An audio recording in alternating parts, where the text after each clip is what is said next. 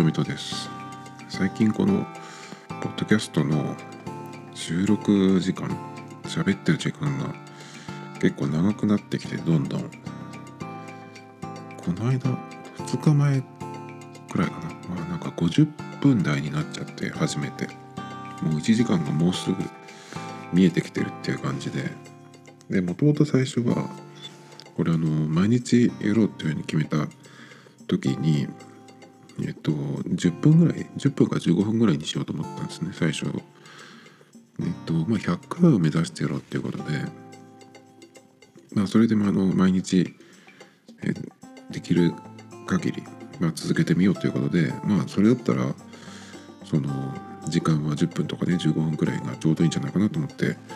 やってたんですよね。でそれがなんか30分ぐらいになってきてだんだん。で特に時間を測らなくてもあの適当にね喋って、まあ、この辺で終わりかなっていう感じで終わらせると大体30分っていう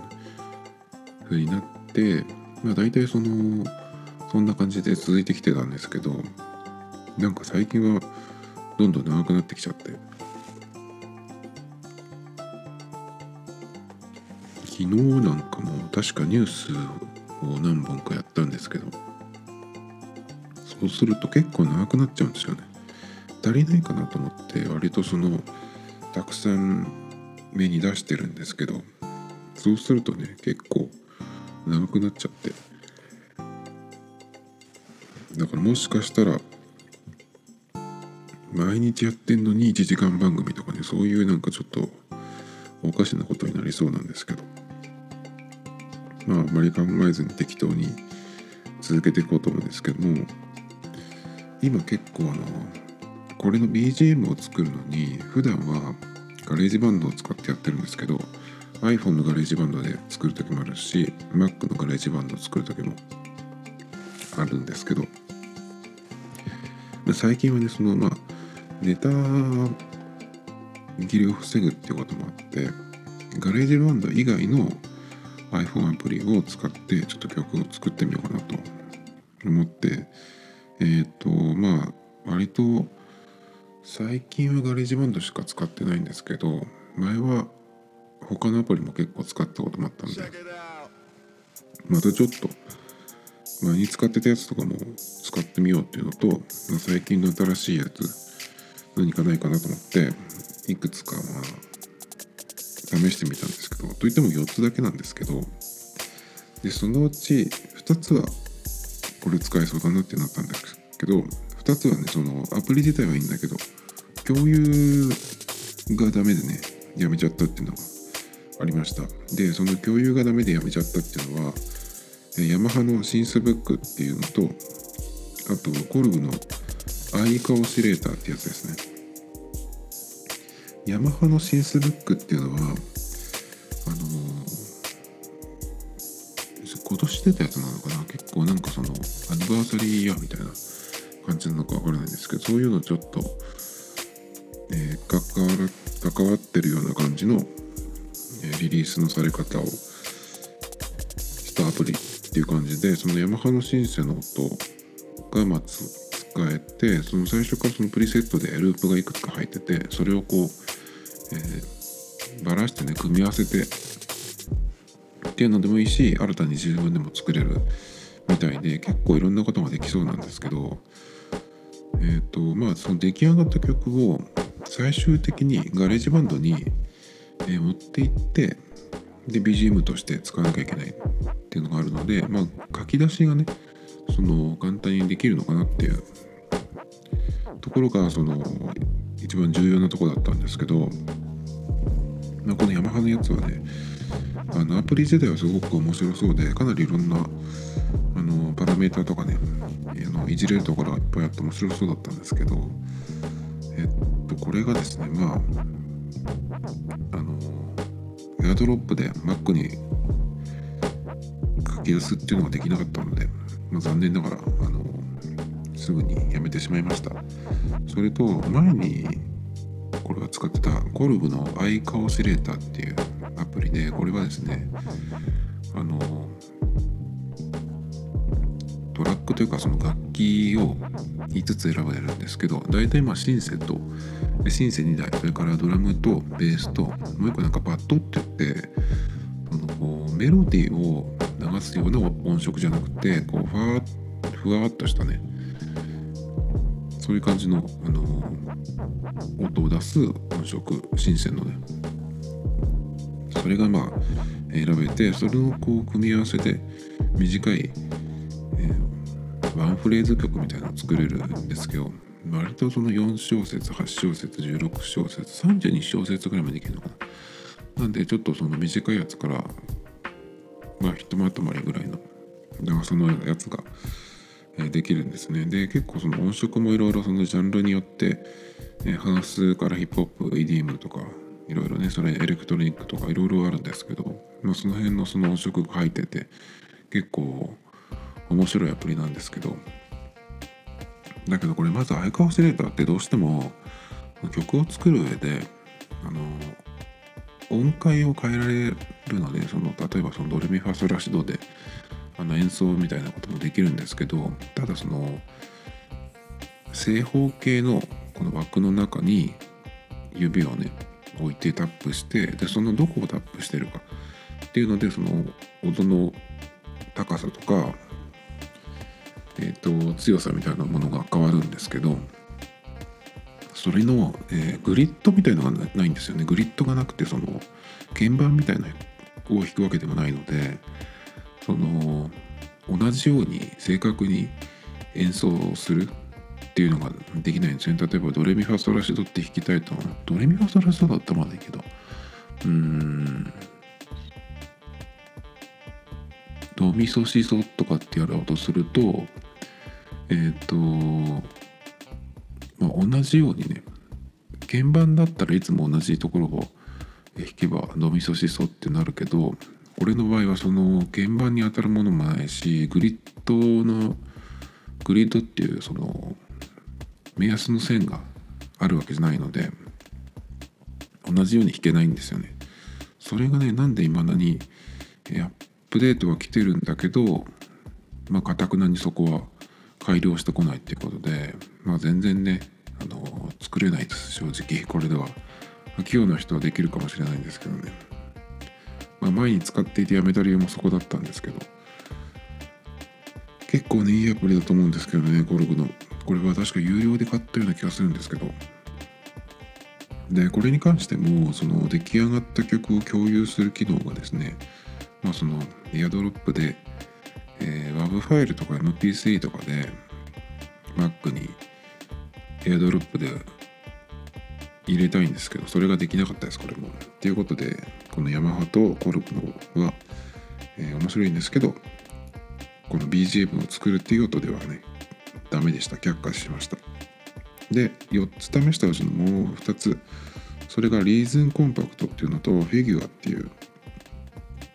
え、アプリです。これ両方とも多分リーズンっていうあの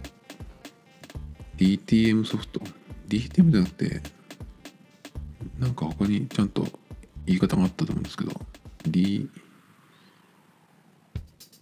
わかんない。忘れた。まあそのねえー、リーズンっていうソフトとも連携できるっていうやつなんですけどこれはねあの今のアイカオシレータみたいな感じで画面をタップしながらその演奏していくっていうやつなんですけどこれに関してはそのグリッドがあるのでまああの狙ってその音階を弾く演奏するってことができるのでこれはまあアイカオシレーターは5個の、えー、パート楽器を演奏、えー、鳴らすことができるんですけどこのリズムコンパクトそれとフィギュアも同じですけどこれはですね楽器が3つかな。大体だからドラムリズムトラック、まあ、ドラムとベースとそれからその上物っていうかねメロディー的にならずリードシンセの3つをその組み合わせていくっていう感じなんですけどこれもね結構やっぱり曲自体がその短くて曲っていう曲じゃないんですけどね。だからその展開とかはあのコードを動かしていくとかっていうのも一応できなくはないんだけど標準がその8小節ぐらいだったかな。4, 4とか8かなり短いやつ。だからまあ16とか32にしていって少し変化をつけるっていうのもできるんですけど。あとねちょっと面倒くさくてあのその曲が出来上がった状態っていうのはドラムベースシンセが全部乗った状態になるんですね。でそれを切るっていうことも確かできると思うんだけどまあでもそっか切それぞれミュートして、えー、書き出していって全部乗ったものとかドラムだけとかドラムとベースだけとかっていうふうにしてまあ3つぐらい、えー、作ってですね。まあそれをその都度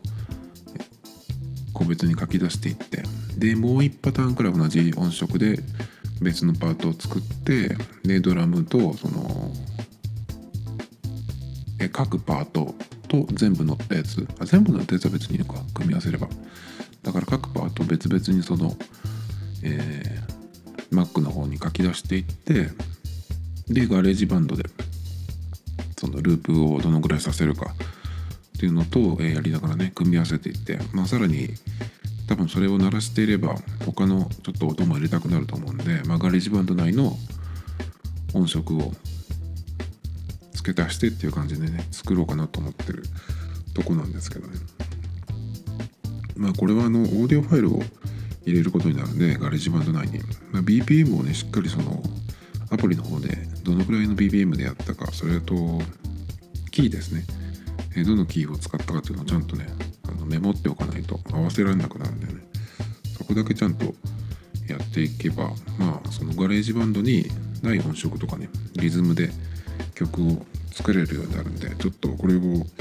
やってみようかなっていう感じです。別にこの話いらなかったな。昨日、まあ、全然話変わるんですが昨日夜ちょっとテレビをつけたら NHK だったか E テレでえっとジェンダーの話ってのやってたんですよ。その男は男らしく女は女らしくしなさいみたいなねそのまあ教育っていうかそうよく言われるじゃないですか。でねそれがまあ、えー、そそれはそうじゃなくてもいいんじゃないかみたいなそういう話にしてしたいっていう感じのテレビだったんですけどまあ別に僕こういうのはそんなに関心はないんですけどあの出演者でねあの市川さやさんが出ててあの僕はそのルックスも喋る内容も市川さんすごい好きなんであおっと思って見たんですけど。でまあ市川さんがどうっていうのはね特になかったんですけどまあこれはねそのジェンダーの男らしく女らしくっていうのはなぜ言われるかっていうねそれがのなんかあんまり分かってる人がいないなと思ってちょっと喋りたくなったんですけどまあその番組自体はそういうふうにいろいろこう言われるっていうのとまあ最近はその LGBT みたいな、ね、人たちもいるんでもうそういうのも絡めつつ、まあ、そういうね枠にとらわれない性別にとらわれないっていう方がねいいんじゃないかみたいな新しいっていうような感じでまあよくあるあの話ですよね。だけど僕は結構これに関しては最近ちょっと変わってきてまあその性別とかねにとらわれないっていうのはもちろんねもちろんじゃないか。まあそのそういう生き方とかいいんじゃないっていうふうに思ったこともあるんですけどだけどねよく考えてみたら男は男らしくとか女は女らしくっていうのはなぜ言われるかっていうのを考えてない人が結構多いんじゃないかと思ってでなんでそういうふうに言われるかっていうのはこれってあのズバッと言ってしまうとこれはあの昔からのその教育というか知恵なんですよね。で何週間回ってきてると思うんです。そういうふうに言われるのってその古臭い考え方っていうふうにも思うかもしれないけどそういうばっかりじゃなくてあのそういうふうにしないと男らしくとか女らしくっていうのを、えー、言われるのはそういうふうにしないとあの身につかないものだから言われるんですよ。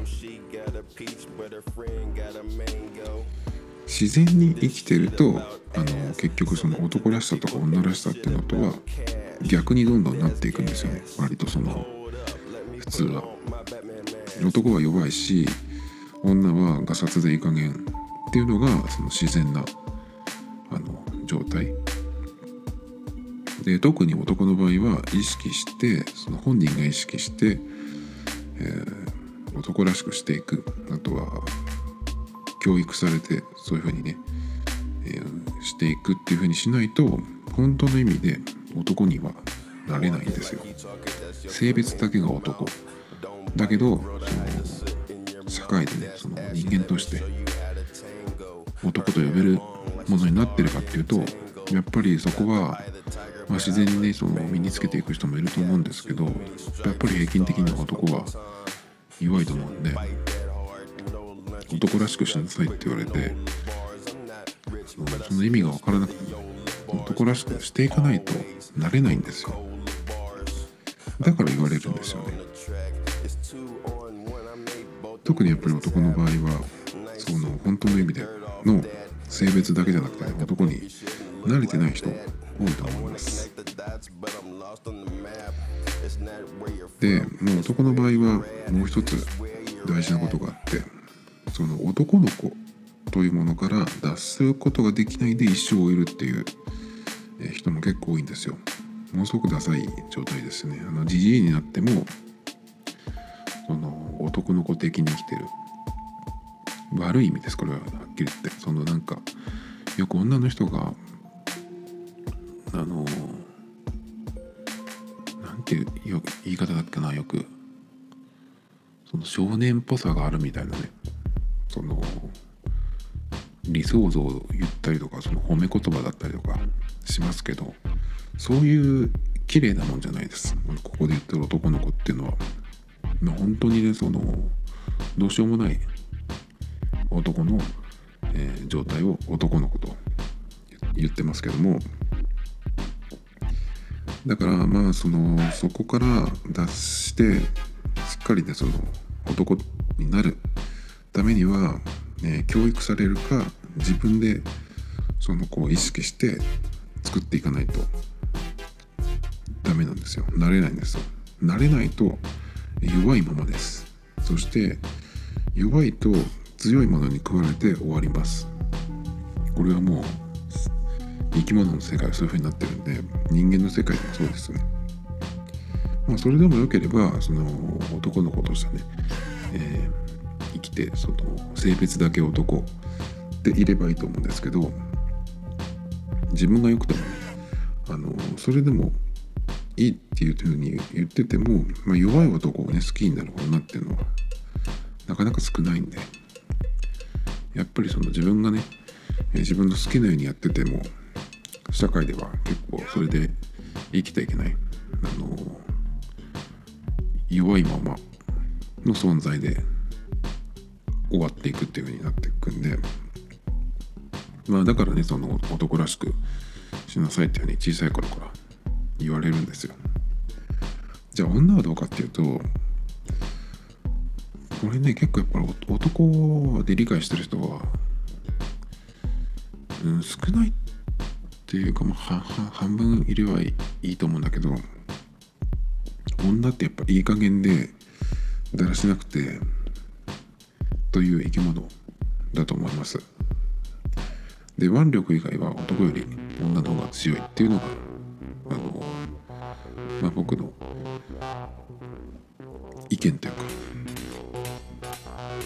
偏見というか決めつけでもいいですけど、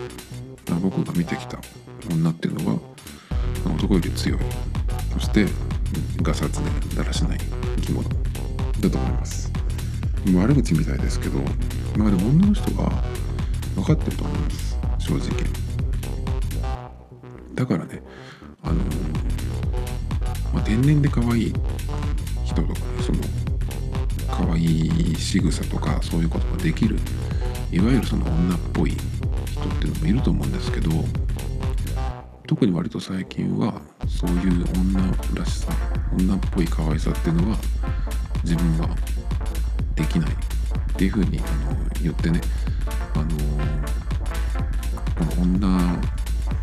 らしさみたいなことを言われるとすごく拒絶反応を示す人が結構いると思うんですけどまあこれはね特に最近に限ったことじゃなくていつでもそうだと思います。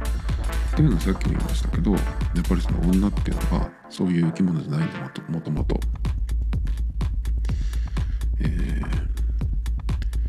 夏にねあのー、下敷きでスカートの中をパタパタ仰いだりとか、まあ、そういう生き物なんそれが普通の女なんですよ。だからその女らしさってよく、まあ、言うけどその女らしさもいろいろだと思うんですけど特にねまあその男から見る男から言う女らしさみたいなそういうのっていうのはやっぱりその作り物というかあのアイドル見れば分かりますけどあの、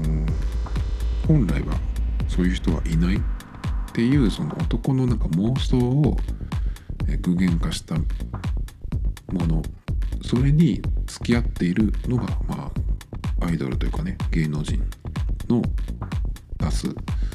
だと思うんですね。でその作り物っていうのは、え、金にするための商品を作ってるんですよ。なのでまあこれはアイドルに限らずアイドルとか芸能人に限らずですけど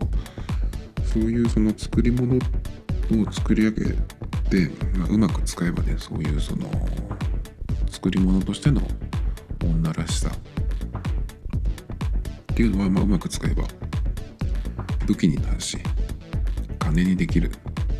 ですね。でもその武器を使える時間っていうのは限られていてとても短い。だからまあその若い時にね女らしさを求められるっていうことに関してものすごく鬱陶しいなっていうふうになってそう言ってるうちにえー、その期間がね終わってしまうんですよ。でまあ歴史もそうだし現実というかね社会を見ればその女を使うことでどれだけね有利に生きられるか金が稼げるかっていうのは分かると思うんですよ。これは明らかです。でも割とねそのこれをこういうことをその否定してる女っていうのは結構そういうところでもうすでに負けた女っていうこともあるのかなっていうのがまあ厳しめな言い方をするとですねそれとさっき言ったその男になれなかった弱い男、まあ、こういう人たちはまあその弱い生物っていうことになるんですよ。なんでまあそういうね弱い生物だけが残った社会になっていくってこともありえるんですけど日本はね結構そういう風に今なりつつあるのかなっていう感じがします。でねこれよく言うんですけど日本人で男っていうのは地球上でね最も価値のない生物って僕はよく言ってるんですけど自分もそうですけどねもちろんね。で東洋人がそのやっぱり西洋とかアフリカとかね、えに比べてやっぱりだいぶ劣ると思うんですね。でその中でもやっぱり中国韓国日本が東洋ですけどまあやっぱりその2つよりもはるかに日本人を劣るかなっていう感じがしてます。なのでよくその社会とか世間とか、まあ、ネットでもそうですけどそういうところでね日本の中で日本人の中で日本語で言われていること議論されていることみたいなのはねあのそういう人たちの言ってることなんであの無視でいいのかなっていうふうにいつも思ってますだけどそういつらをあの金儲けのカモに利用するためにはあの見ておく聞いておくっていうのはありかなと思います。まあそういう見方ですねいつも。日本の中の議論っていうのは。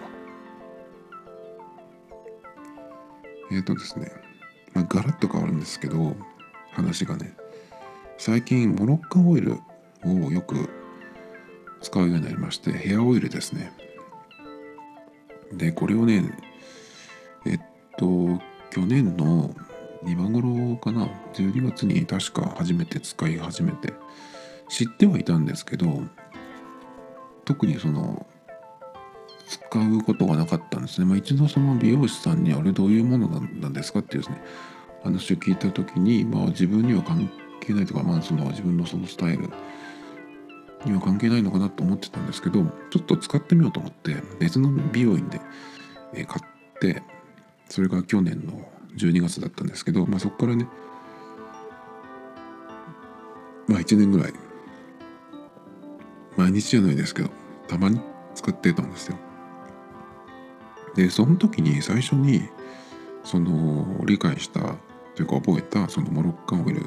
に関してちょっとねその自分的には誤解があったかなっていうそれなんか間違って覚えてたかなっていう感じがしてたんですよ。で最初はモロッカンオイルっていうのは、まあ、ヘアオイルっていうのはまあ間違いはないんですけどその重たいテクスチャーが重たいそしてそのつけすぎるとベタつく。で効果としては表面をコーティングするだけ。例えばその、えー、トリートメントとかっていうのは髪の内部に浸透して栄養を与えるっていうものと髪の外側をコーティングするためだけっていうねそういう役割のものと、えー、分かれるんですけど、まあ、ヘアオイルも、あの、同じででこのモロッカオイルっていうのは結構ねそのシリコン成分がたくさん含まれていてその髪の外側をあのコーティングするっていうだけのものだと思ってたんですよ。で最近結構その髪の毛切り立てってのもあって割とそのちょっと乾かしただけでもあのまとまってくれるような状態だったんでまああのまあ横着なんですけど最近ここ12週間は髪の毛一回流してでタオルドライしてそこにモロッカンオイルをなじませてでそれでドライヤーで乾かすっていうだけでもね結構あのもう OK っていう感じだったので、まあ、それでまあちょっと帽子かぶったりとかもすることもあるんですけど結構そのまんまそのワックスをいつもワックスなりジェルなり使ってスタイリングするんですけどそれをやんないでオイルで乾かしただけでね結構出かけるっていうのもやってたんですよ。それで結構うまくいってたんで。でそういうのをやってたんでじゃあモロッカンオイルでそのスタイリングとして使う使い方なんかちゃんともう一回どっかで読んでみたいなと思って、まあ、いくつかその美容師さんのブログだったりとかあとはそのモロッカオイルの公式のサイトみたいなところも読んだしいくつか見たんですよそしたらあの何て言うのかなえっ、とそうよく一番あの参考になったというか細かく書いてた美容院のある美容院のブログだったんですけどそこもですね僕は今までこのモロッカンオイルっていうのを表面吸着型だと思ってたんですけどそこの美容院のブログにはモロッカンオイルは内部浸透型だって書いてあったんですよ。だから内部浸透型ってことはどういうことかっていうとあの髪の毛のその中にねしっかりこう染み込んでいくっていうことなんでアウトバストリートメントとしてあの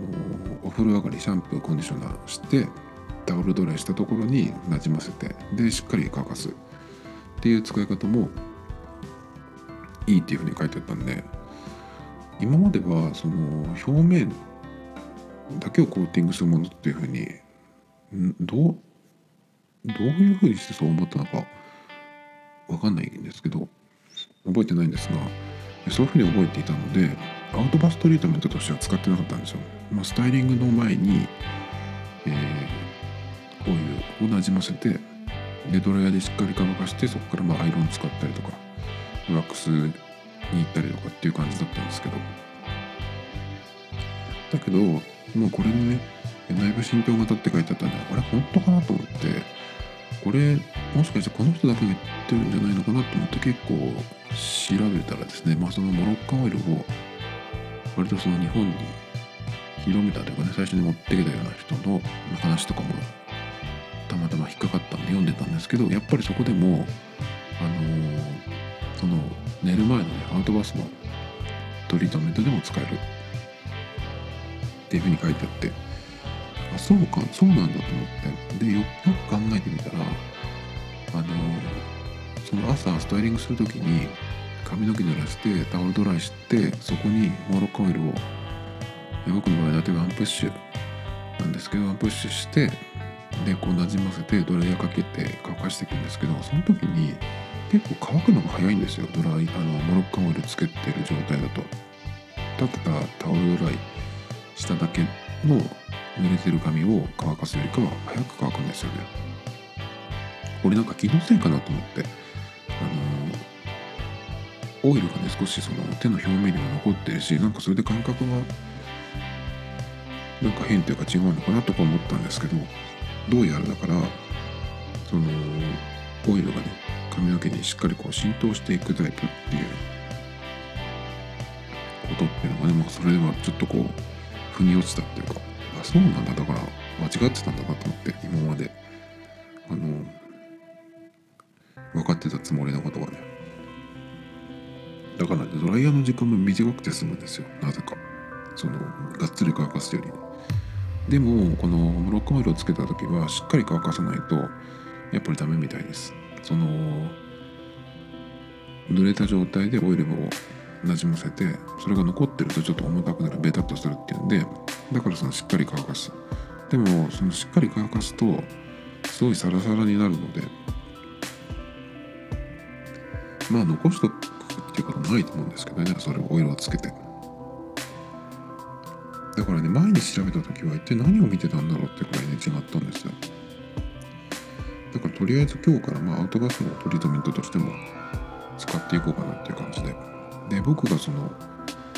今までね、まあ、ショートミディアムの人はワンプッシュで、まあ、ロングの人は2プッシュとかっていうどっかでその時読んだんですけどショートの人は0.5プッシュでもいいみたいな感じなんでもう男だったら多分ねその0.5プッシュでもいいのかなっていう感じがしてます。ミディアムの人でワンプッシュってこのミディアムっていうのは女性の場合のミディアムなんで多分ボブみたいな感じで耳は隠れるくらいじゃないかなと思うんですけどまあそれでねもしミディアムって言ってあのロングヘアって比べたらやっぱり、まあ、ボボブはみんなミディアムになるのかな。それでワンプッシュってことは普通のこの男の頭だったら0.5でいいよね。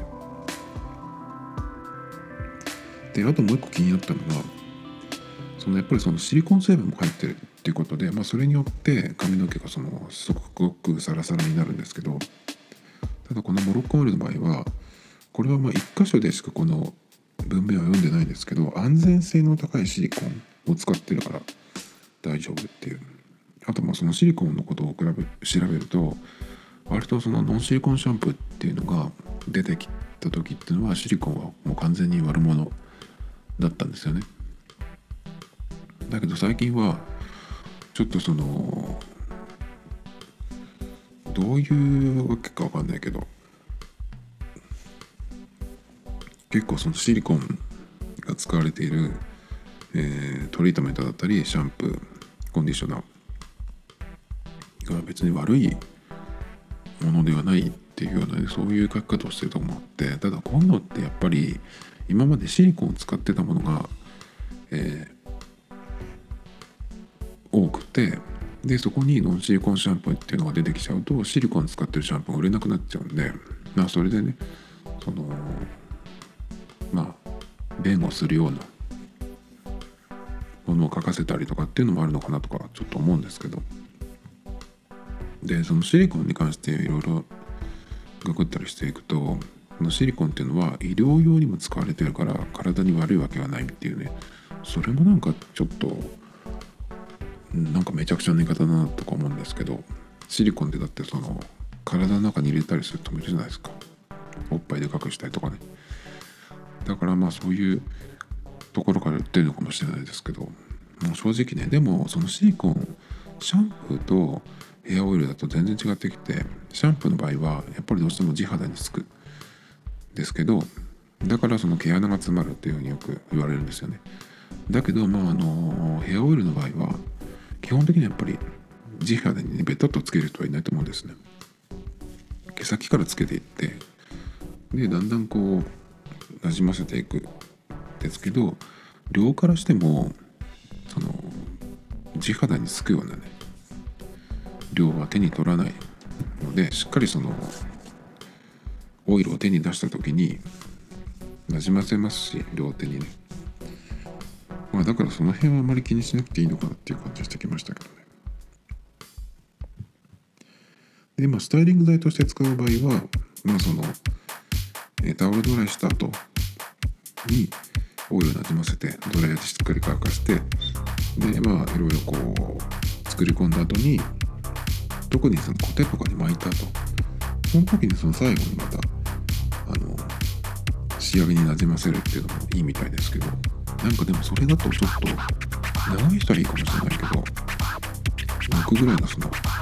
短い男の頭だとつけすぎになるのかなと思って。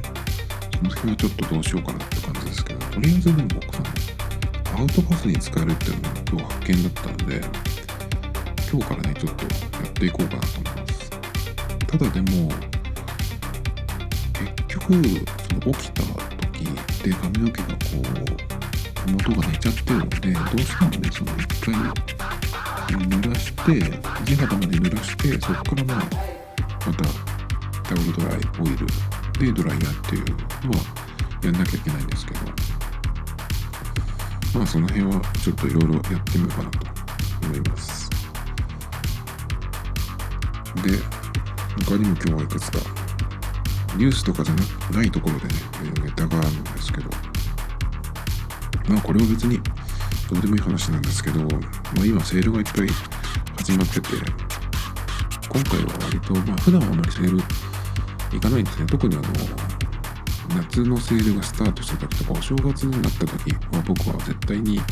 と言っていいほどあの買い物には行かないまあそういうところで仕事をしてたことはあるんで、まあ、その時はねあのまあいますけどお店にまあそうじゃない時はあの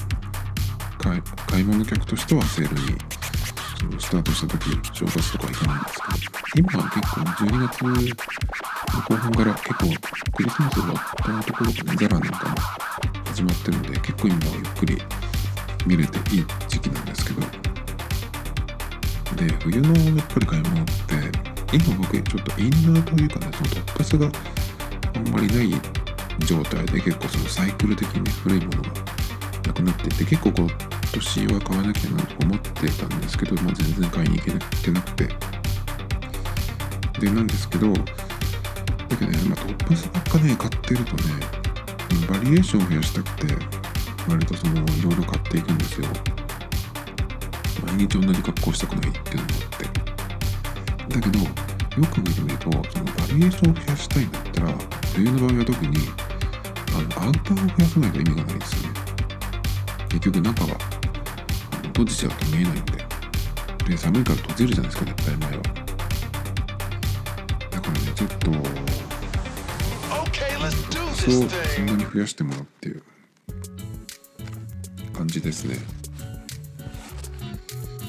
今日もね実はそのえこの間ちょっと言ったっけかな？ザラで、あのーシーズン始まった頃に見たアウターがあってえっとダウンって言えばイメージがすごい湧くんですけどまあ中に入ってるものはおそらくダウンじゃないっていうやつなんですけどそれが結構ボリュームがあってで見たらセールになった時にあれあるかなと思って見たら S サイズと LL があったんですよ。S だともしかして小さいかなと思ってその中に着るし。でも両方試着してみたんですけど S でちょっといいかなっていう感じだった。LL でも着れなくはないけど結構そのボリュームがすごいんで羽織って、前を開けてる状態？だとまあまあいいんですけど寒いから絶対閉じるじゃないですか。そうするとね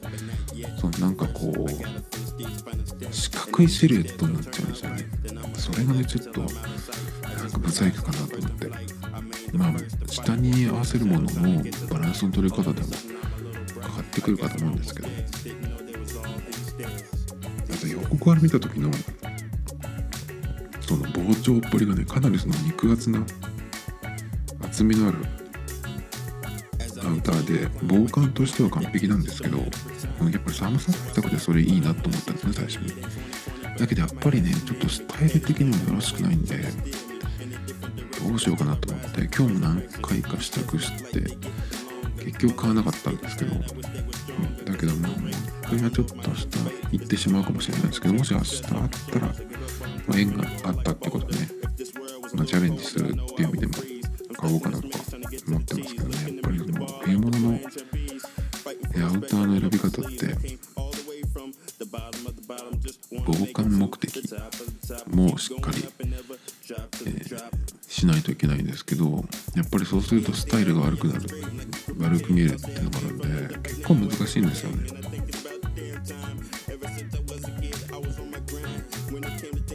ここからまた全然違う話になるんですけどえっとポッドキャストじゃなくてこれはラジオ番組のえ聞き逃しサービス、えー、TBS ラジオの、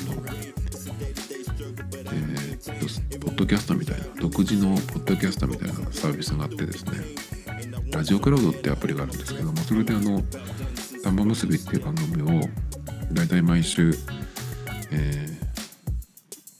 月金でやってるんですけど金曜日終わった時に一気に1週間分ダウンロードしてちょこちょこ、え、土日とかに聞くんですけど。でその中でもうこれ2週間ぐらい前の話なんですけど月曜日の担当のカンニングの竹山さんがあのフリートークで話してたことなんですけどそのなんかねその些細なことでねその奥さんと結婚してよかったなっていう幸せをね感じてそのねまあそのありがたいっていうことを奥さんにね直接言ったそうなんです。でその時はなんかえっと外で仕事してて次の仕事までにちょっと時間があるから一回お家に帰ってご飯を食べようと思ってでその時にその竹山さんがうちにある、えっと、これとこれがあるなっていうのが分かってたんでちょっと奥さんに電話してあれこれとこれであれを作っといてくんないかなっていうふうにお願いしたそうなんですねで帰ったらあのそれがね、まあ、そんなにそのすごく凝ったものとかってわけじゃないんだけどものすごいうまくてあ結婚してよかったなとかっていうふうにちょっとこうその時ねちょっと思ったそうなんですよ。でそれをね奥さんに話したら、まあ、それ自体はちょっとこう小さな幸せみたいな感じで、まあ、竹山さんはね言ったと思うんですけどそしたら奥さんが「でも私は結婚してからいろんなことを我慢してきたけどねっていうふうに言われたってそう帰ってきたっていうふうに言ったんですよ。で、まあ、竹山さんはねその時それ言われてなんか今今からそれを一個一個なんか言われるのかななんかそういうのが始まるのかなっていうふうにね思ったっていうその、え全然その温度差が違うっていう話だったんですけど結構これ前に僕もちょっと思い当たることがあってそこまでの話じゃないんだけどあのやっぱりその男の場合はその場のね自分のその気分で女の人に対して喋ると結構ねあのどこに地雷が埋まってるかが分かんないんでその地雷をね踏む発動する、えー、危険があるなっていうで女の人は結構その自分の気分とか今の感情っていうのを共有したがるんですよ。同じ気分になってほしいとか、えー、こういう今こうこういう感情なんだけどっていうのを話してあの友達でもそうだけどパートナーにね、あの感じてほしい。同じ気分になってほしいっていうふうにする人が結構割と多いと思うんですけど。だけどで結構ねそのそういう話を自分が女の人がね相手にする時。そういう時って結構ね男に言う時っていうのはそのあんたこういうこの今の私の気分分かってるっていう感じで結構ねこう確認してくるというかねそういう感じで喋ってくるんですよ。だから適当な相づちだとねあの愛想つかされることになるんですけどでよく観察してますね。相づちの言葉とか声のトーンとかね。でその感じをそのさっきのね竹山さんの話みたいに男がやるとその時例えばその女の人が男にこういう気分っていうのをこう分かち合いたい共有したいっていう感じでこう話してくる時っていうのはそれに対して乗らないとものすごくこう怒られたりとかねするんですけどこれを逆性別の逆でさっきの竹山さんみたいに男が今こう俺はこんなに、ね、幸せなんだよとかね嬉しいっていうのを言ったとするじゃないですか。だけどその時に女の人はあの当然ねその時の自分言われた自分からするとそういう気分じゃないわけなんでそこに温度差もあるんでそうするとねあそうっていう感じなんですよね女の人はね。自分が言う時はこう分かってくれっていう感じでね同じ気分になってほしいっていう感じなんだけど自分がそれを聞かされる場合はね結構そのあそうっていう感じなんですよね。でね僕がねさっき言った似たようなことというかその思い当たることがあるっていうのは前もそれは僕がその女の子と彼女と、えー、ご飯食べてた時なんですけどその時はねあのなんか外に食べに行くとかっていう時間じゃなかったんですよ。ちょっと遅くなっちゃったんでで先になんかそのなんか食べられるものを買っといてうちだったかその時はどっかホテルに泊まったんだっけかな分かんないけどちょっと忘れちゃったけど。でいろいろねその買ってきてあの用意して待ってたんですね。で、まあ、その女の子が到着したんで、まあ、一緒にねちょっと遅い時間になったんですけど、まあ、食べてたんですよ。でまあその食べ物もね、あの、喜んでくれたんですけどその時にまあその特にそのレストランの美味しいところのに行ってるとかねそういう雰囲気で食べてるわけじゃないんだけどまあねどこでもまあ手に入るようなものです食べたものは。だけどまあねその時にえっと僕の場合は何を食べるかっていうことも大事だけどそれよりも誰と食べるかっていう方が大事だよねっていう大事っていうようなことを僕は言ったんですよその子に。そしたらまあ別に怒られたわけじゃないんだけどその子は私は何を食べるかの方が大事っていうふうに返してきたんですね。まあそれは別にそのその子っぽいあのリアクションだったので僕は別に頭にくっていうことはなかったんですけど、まあ、笑っちゃう方なんですけどね。まあだからそういう感じであの男がねなんかその盛り上がってもそれをこうその時に自分のその高揚した温度だけであの女の人に喋ってもなかなか伝わらないのであの言うべき時その人がその相手の女の子がその同じような気分になってる時そう同じようなことを言ってきた時にあの返せばいいのかなってそれまでにね、えー、取っておければですけど